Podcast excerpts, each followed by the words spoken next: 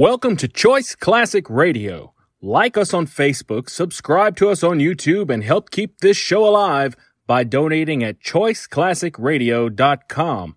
For more of your favorite old time radio shows, join us on our companion podcast, Choice Classic Radio Detectives, where we bring to you tales from the greatest detective shows the golden age of radio had to offer. And now, with 463 episodes made, broadcast on CBS Radio from 1942 to 1955, we bring to you The Whistler.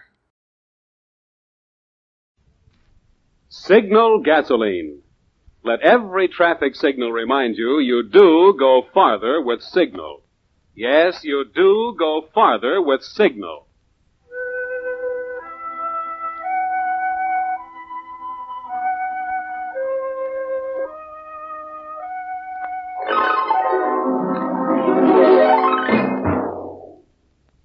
Signal Oil Company and your neighborhood signal dealer bring you another curious story by The Whistler. Tonight, Danger is a beautiful blonde.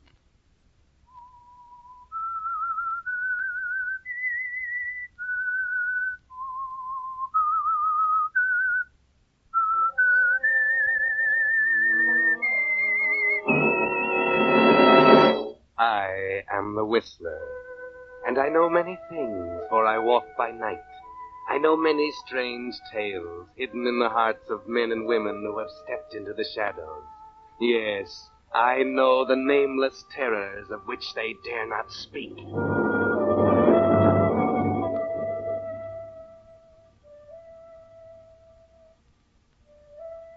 Danger is our next door neighbor through all the days of our lives. And sometimes we meet it in a most casual way. Take, for instance, Van Stevens, young, unmarried, an engineer with a construction company, temporarily employed on a defense job in a small coast city, and bored in his strange surroundings. It started casually that Saturday night after he came out of the movie. It was early, a beautiful night, and he had no desire to go back to the drab hotel room just yet. But there was no place else to go. So he just strolled down the main street of town, slowly, leisurely, pausing on a corner to light a cigarette and puff it slowly. He noticed the car because it was one of those big, slick-looking convertibles, the kind he wanted when the war ended. The second time it went by slowly, he saw her. She was very nice. Young, blonde, lovely. He waited. Back around the block she came, and this time she pulled up to the curb near him and stopped. Hello? Hello. You've opened a door before, no doubt. Oh. In other words, isn't it a beautiful night for a drive? Well? Isn't it? Yes. That's what I said. You weren't going somewhere important?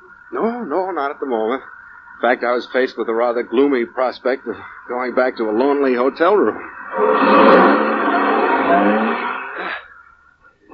And it is a beautiful night for a drive.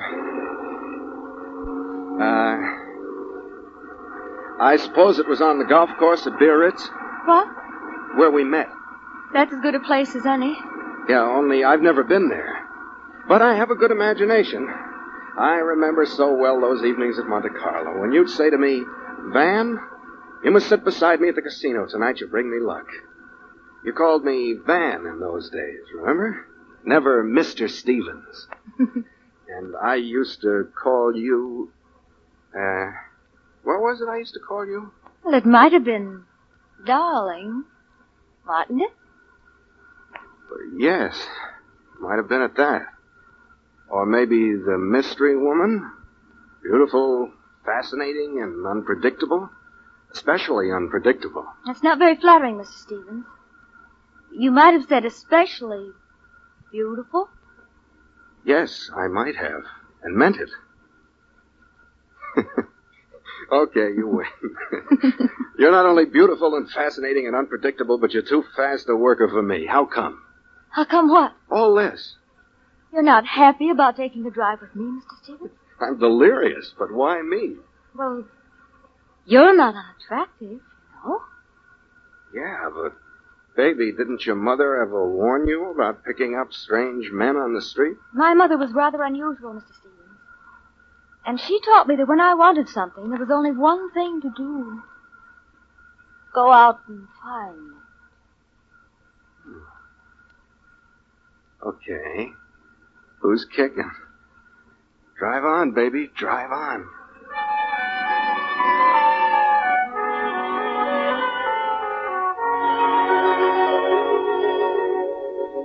Well, Van, you never know what's going to happen to you on a Saturday night in a strange town, do you?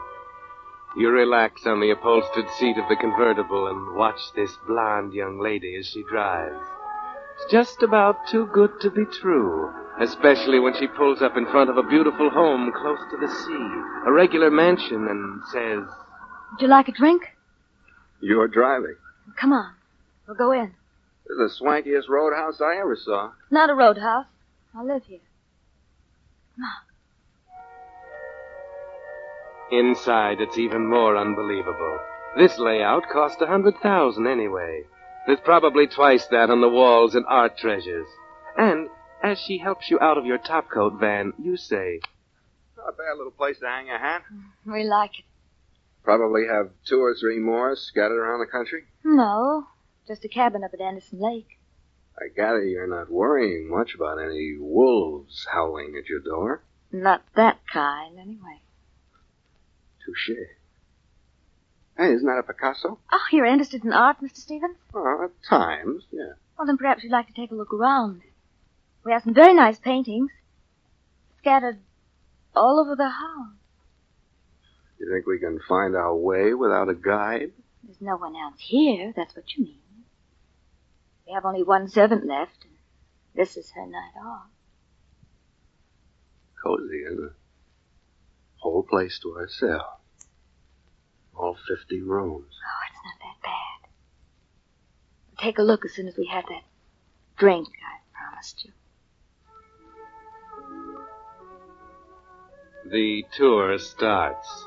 Room after room of rich furnishings. Only you're not thinking so much about the beauty on the walls, but uh, more about the beauty walking beside you. Finally, you're standing in her room and she's saying, I did this one all by myself. I studied interior decoration. Very nice. You're not looking at the room, Mr. Stevens. I don't have to. To see a beautiful sight. Thank you. May I excuse myself for just a minute? Sure. Sure. Take your time.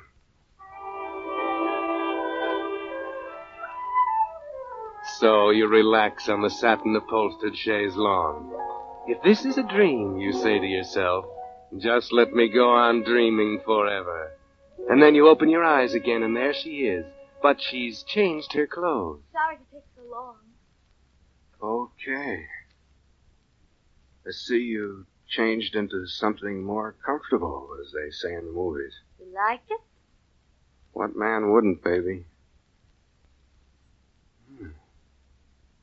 Nice perfume you're wearing. You like it? I like everything about you. I'm glad. Come here.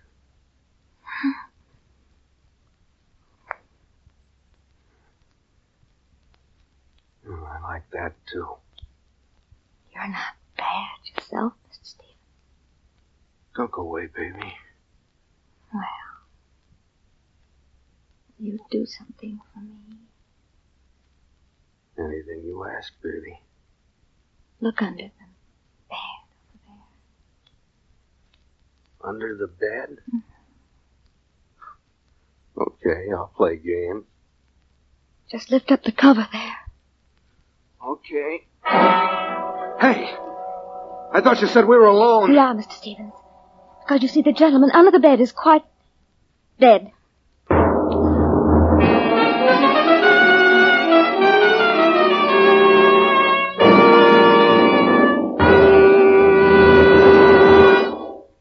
With the prologue of tonight's story, Danger is a beautiful blonde. The Signal Oil Company brings you another of the strange tales of the Whistler. Now, before the story continues, a word about a boy who's mighty important to you. A boy in uniform. Maybe he's your kid brother, your son, your husband, or that friendly kid who lived down the street. Today he's in a hospital in the Philippines, his shattered arm in a cast. But a Red Cross worker is writing the letter he wants to send home. Or he's been wounded on the battlefront and is receiving a life-saving transfusion of blood plasma secured by the Red Cross. Or he's a prisoner of war in a German camp and oh, so grateful for the boxes of food furnished by the Red Cross. Yes, in a hundred ways. Our boys in uniform depend on the services of the Red Cross. And because the calls for those services are greater than ever today, the Red Cross needs your help more than ever. Give all you can now during the remaining Red Cross week. And when you do, remember, you're not giving to the Red Cross. You're giving to the most deserving guy you know, G.I. Joe. And by the way, there's another friendly way you can make life more pleasant for our G.I. Joes right here at home. When you're driving and you see a serviceman on leave waiting for a ride, pick him up. Remember, short lifts make longer leaves. And now, back to the Whistler.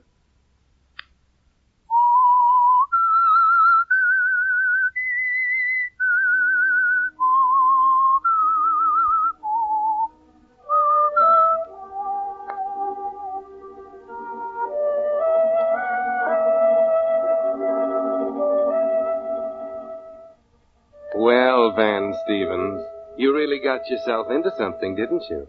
And uh, not exactly what you expected. A strange girl picks you up on the street, takes you to her swank home, leads you to expect uh, something romantic, and then shows you a dead man hidden under her bed. And now she's saying to All you you, have to do is help me hide him permanently. You mean you The want... place out in the garden with the newly turned earth wouldn't be noticed. But I'm not much good at digging graves. Oh, baby, you can count me out.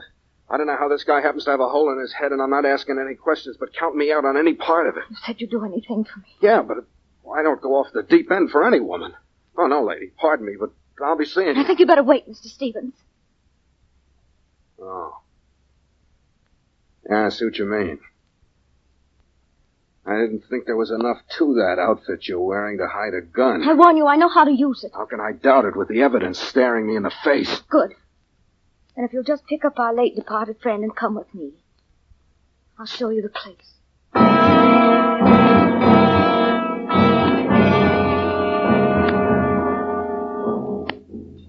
Yes, you really got yourself in for something, Van. And there's not much you can do about it now. Not with that gun in your back. So you pick up the corpse and carry it downstairs and out into the garden. She gives you the shovel and shows you where to start digging. There's just enough light from the deserted street to see her standing over there with a gun on you. You look around. There's no house within shouting distance. Only a gas station down the street and it's closed. In the back of the garden, there's a drop-off, an arroyo running on down to the sea a few hundred yards away. You're stuck, Van. And then the awful thought comes to you. What will she do with you? She can't let you go to spill the story. There's only one answer, and you remember something she said. Make it plenty big. And you know she meant big enough for two. You'll be in there too, Van, yes unless you do something. And so you do it. A shovel full of dirt right in her face.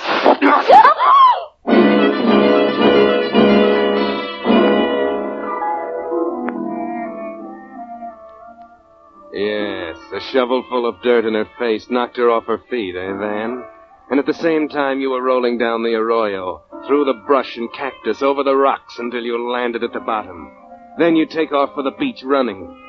There are no shots, no footsteps following you. And you're away, free.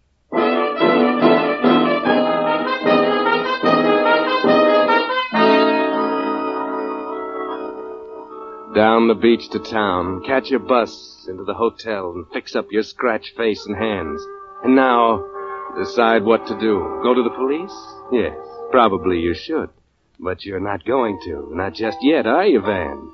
Because you can't get that blonde face out of your mind. And you want to be sure before you do anything that will send her up to the gas chamber. That kind of thinking has gotten many a man in trouble, Van. But you go to bed and get a fitful night's sleep. Next morning, Sunday, you're up early, but there's nothing in the paper that you get with your breakfast. Nothing at all. You hadn't really expected anything. But when you get down to the desk, you find there's something in your box. There's nothing written on the envelope. You say a young lady left it here last night? Late last night. She told me to put it in your box. All right. Hmm. That looks awfully green. Yeah. One crisp hundred dollar bill. And no note? No nothing? No. I wish I knew your secret, Mr. Stevens.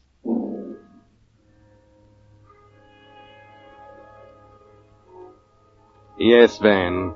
You wish you knew the secret too, don't you? Now more than ever. One hundred dollars to keep still, and it's pretty obvious there'll be more if you live up to the bargain. But play it smart, Van.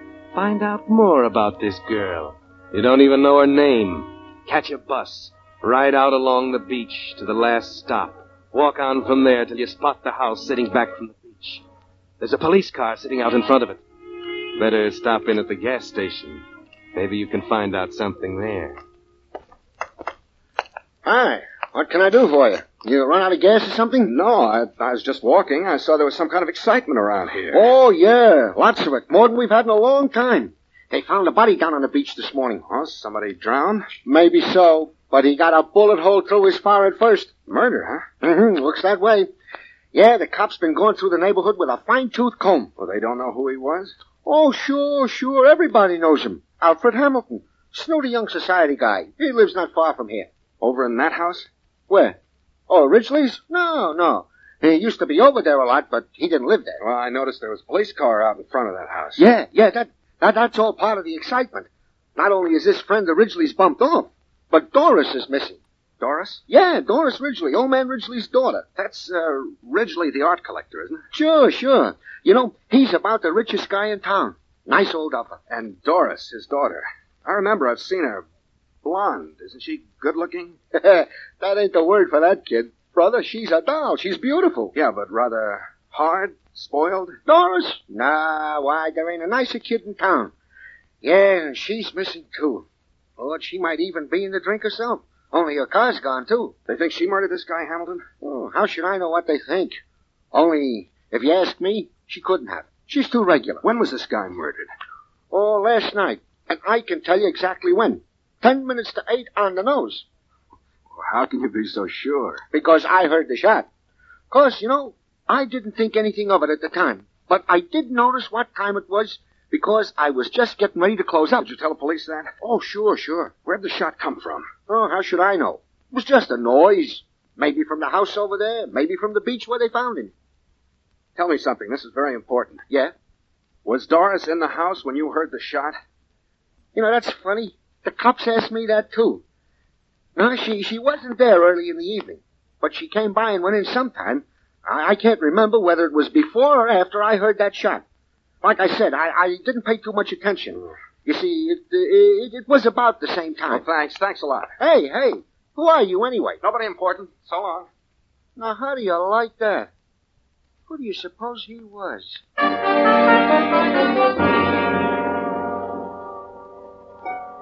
Now you're onto something, Van. You think you've got something figured, don't you? Doris didn't murder Hamilton at all, did she? She was covering for somebody else. And you've got to find her and bring her back. Why you, Van? Why should you get mixed up? Love, maybe? But anyway, where could she be? The police don't know. How should you? But wait. What was it she said about a cabin in the mountains? Yes, at Anderson Lake. Okay, Van. The bus station can probably tell you how to get to Anderson Lake.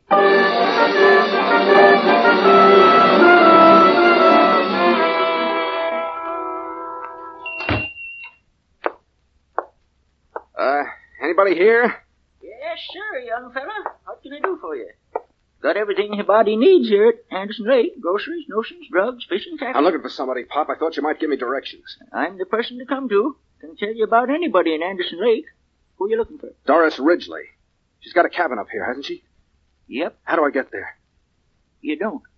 Huh? Why not? Wouldn't do you no good. Well, why not? nobody there. But I'm sure Doris is up here, and I gotta find her. Well, if you've got eyes in your head, you wouldn't have to go to no cabin. What? If you'll just look across the street over there, you'll see her car in front of Jake's Cafe. She's inside eating. Okay, Pop. Thanks.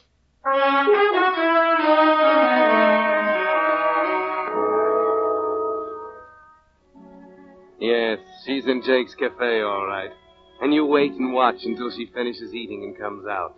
And as she gets into the convertible, you slip around the other side and open the door. Oh, Hello, baby. Nice day for a drive, isn't it? Stevens. Don't reach for your bag. I'll take it instead. And I'll just take a look inside, too. Ah, just as I thought. The gun. You still got it.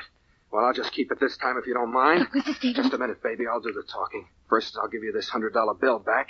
Even if I had a price for this sort of thing, it wouldn't be a hundred fish. That's all I had last night. I said even if I had a price. I don't. I'll keep my mouth shut until I'm ready to talk, or you are. Don't you think I have anything to talk about. Look, baby, I don't know much about this, but I know a lot more than I did last night, and mostly I know a good kid when I see one. If you're really in trouble, I'm sorry, but I don't think you are. I don't think you killed this heel Hamilton. I think you're covering up for somebody who did. No. I'm not. I killed him. He was threatening me. He was threatening to tell something about me, and I killed him. That's all there is to it. I don't believe you.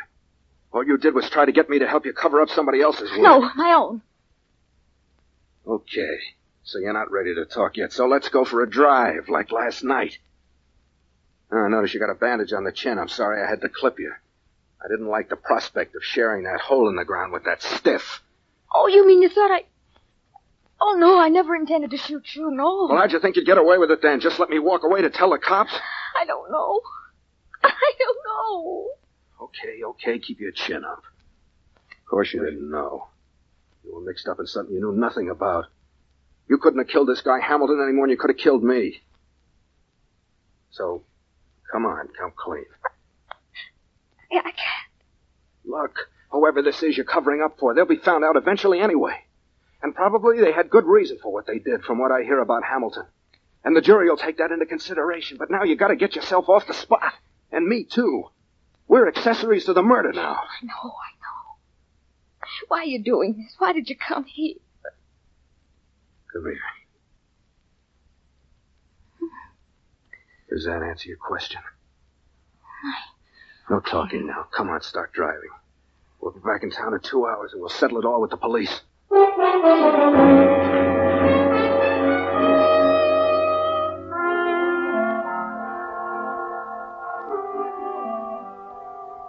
Well, Van, feeling pretty proud of yourself, aren't you? The strong man of action coming to the rescue of the lovely lady. And she's uh, grateful, you can see that. The way she smiles at you, weakly, wonderingly. But maybe later when it's all over. Stop dreaming, Van. You're almost there. You're back in town and driving down one of the main streets toward the police station when suddenly Doris puts on the brakes and you wheel up beside a squad car. Hey, what's wrong, baby? Not a squad car. We want to go to the police station. What are you doing? Officers! Officers! Yes, ma'am. Arrest this man. He's wanted for murder. Be careful. He's got a gun.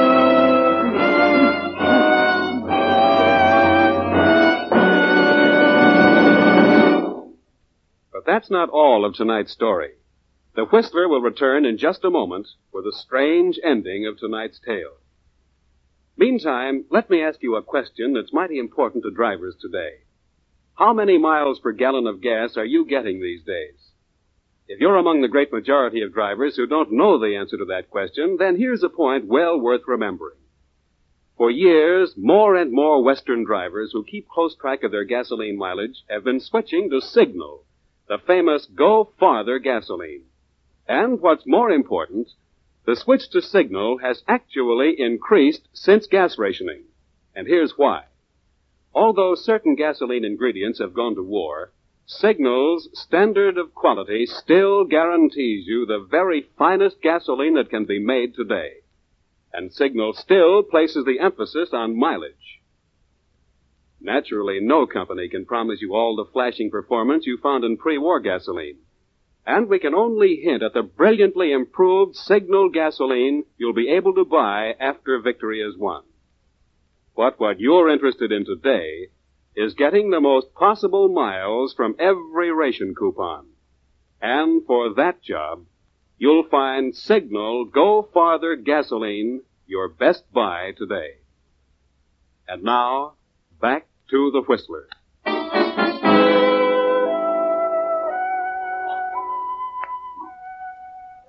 Well, Van Stevens, that will teach you to trust a woman or to dream about love and such things.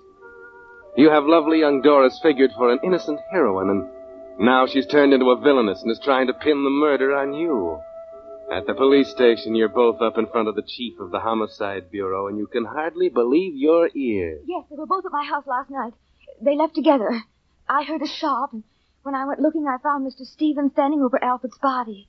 Down on the beach. But I tell you, I didn't kill him. It's all a lie. I know you didn't kill Hamilton, Mr. Stevens. But I saw him. I... And you are a pretty clumsy one at trying to frame an innocent man, Miss Ridgely. But... I did it. No, you didn't either. You might as well stop all this, because you see, we know who killed Alfred Hamilton. Oh, no. No, no, he didn't do it. Oh, please, you've got to believe it. Miss Ridgely, if you think it was your father who killed Hamilton, you're mistaken. Mistaken? Yes, because we have pretty conclusive proof that Hamilton's death was a suicide. And if you hadn't messed up the evidence by trying to destroy the body, it would have been much easier. I don't understand. I'll explain. When you came home last night, you found Hamilton on the floor of the study, shot through the head, with your father's gun on the floor beside him. Yes, that's right. You immediately thought your father had killed him. But why? Because Hamilton had been blackmailing Ridgely for years. That's how he lived. We needn't go into why, because the suicide closes the case, and it will never be made public. Oh, thank heaven. But why did he commit suicide? Because your father finally had evidence against him and was prepared to expose him. Mr. Ridgely told Hamilton that about seven o'clock last night, then left him in the study and came down here to police headquarters to turn in the evidence. Hamilton feared exposure more than Ridgely did, and shot himself with your father's gun that he found in the desk. He was a pretty weak sister to try as tough a racket as blackmail. And I thought... You shouldn't have jumped to conclusions. We were called when your father got home, found blood on the floor, and you gone. It all began to make sense when we found the body and the gas station attendant gave us the exact time of the shot. We knew where Mr. Ridgely was at that time. He was here. We checked back and found that you, Miss Ridgely, couldn't have arrived until shortly after the shot was fired. The condition of the wound almost proved suicide. And I have a report here that adds the last word. They've just found Hamilton's fingerprints on the gun that you and Mr. Stevens have been carrying around. So, the case is closed. I, I can't believe it. Technically, I could hold both you and Mr. Stevens on a charge of obstructing justice. But I suppose you've learned your lessons, and not much would be gained. So you're free to go. Thanks. Thanks a lot. Thank you. You will probably be called in for the coroner's inquest. But until then, Miss Ridgely, I've called your father. He's waiting for you at home. Thank you very much.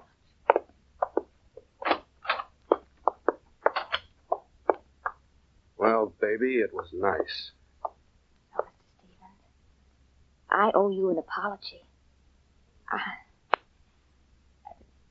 Maybe now we could have that drink. Look, baby, you're a nice kid. You're beautiful, fascinating, all those things, especially beautiful. But, baby, if you ever see me walking down the street, just go on by, please.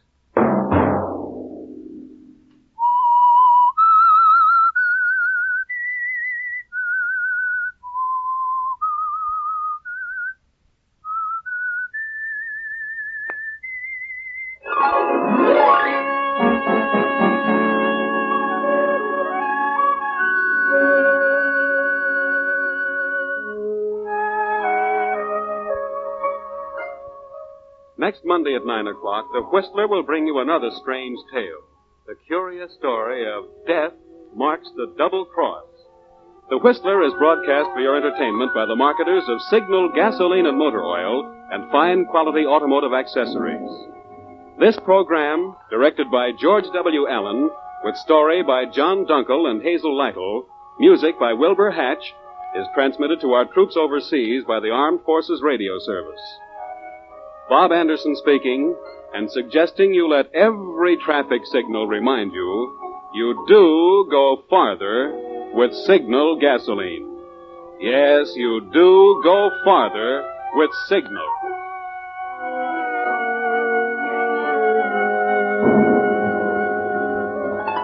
This is CBS, the Columbia Broadcasting System.